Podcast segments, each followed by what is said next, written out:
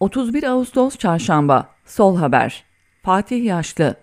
Bir kez daha, aynı gemide değiliz. Ali Koç on beş yaşındaydı. Çalışmak için Van Gülpınar'dan İstanbul'a gelmişti. Silivri'de işçilik yaptığı inşaatın altıncı katından düşerek yaşamını yitirdi. Son dokuz yılda inşaat yol iş kolunda elli altı çocuk işçi ölmüştü.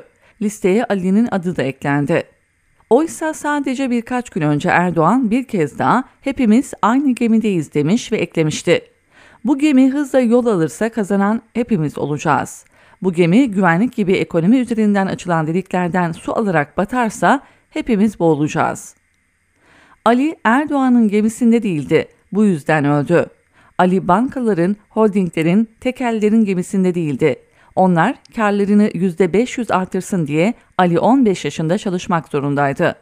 Ali patronların gemisinde değildi. Onlar gemilerini yüzdürebilsin diye Ali on beş yaşında öldü.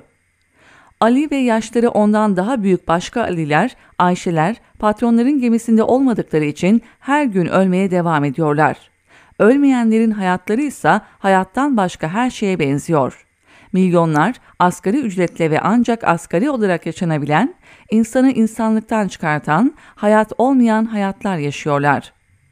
Diğer taraftaysa muazzam bir soygun düzeni kurulmuş, hepimizin gözleri önünde tarihin gördüğü en büyük servet transferlerinden biri yaşanıyor.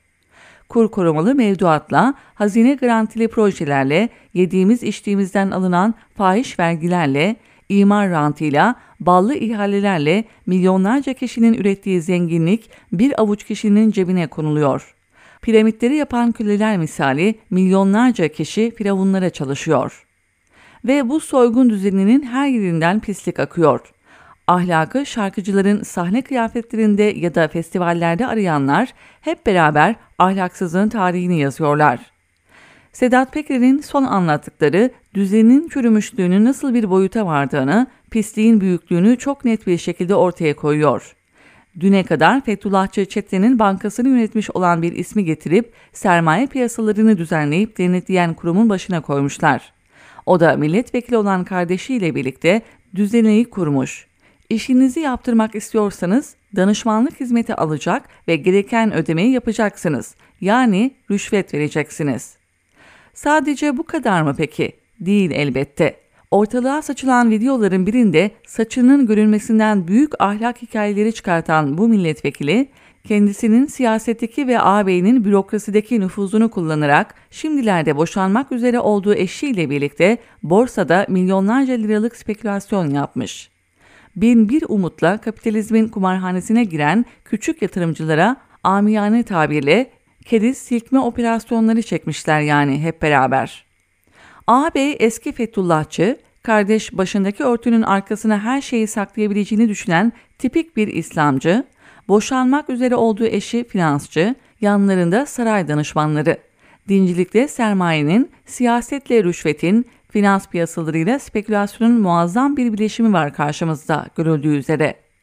Kimse gerçek kapitalizm bu değil demesin. Kapitalizm tam olarak budur. Rüşvet, yolsuzluk, hırsızlık, borsa spekülasyonu, mafya, çete bütün kapitalizmlerde mevcuttur. Sadece dereceleri değişir ve işte bizim sermaye düzenimizde ancak böyle ayakta durabilmektedir. Burada bir anomali, bir sapma yoktur. Kapitalizmin normali tam olarak budur. Çürüme kapitalizme içkindir.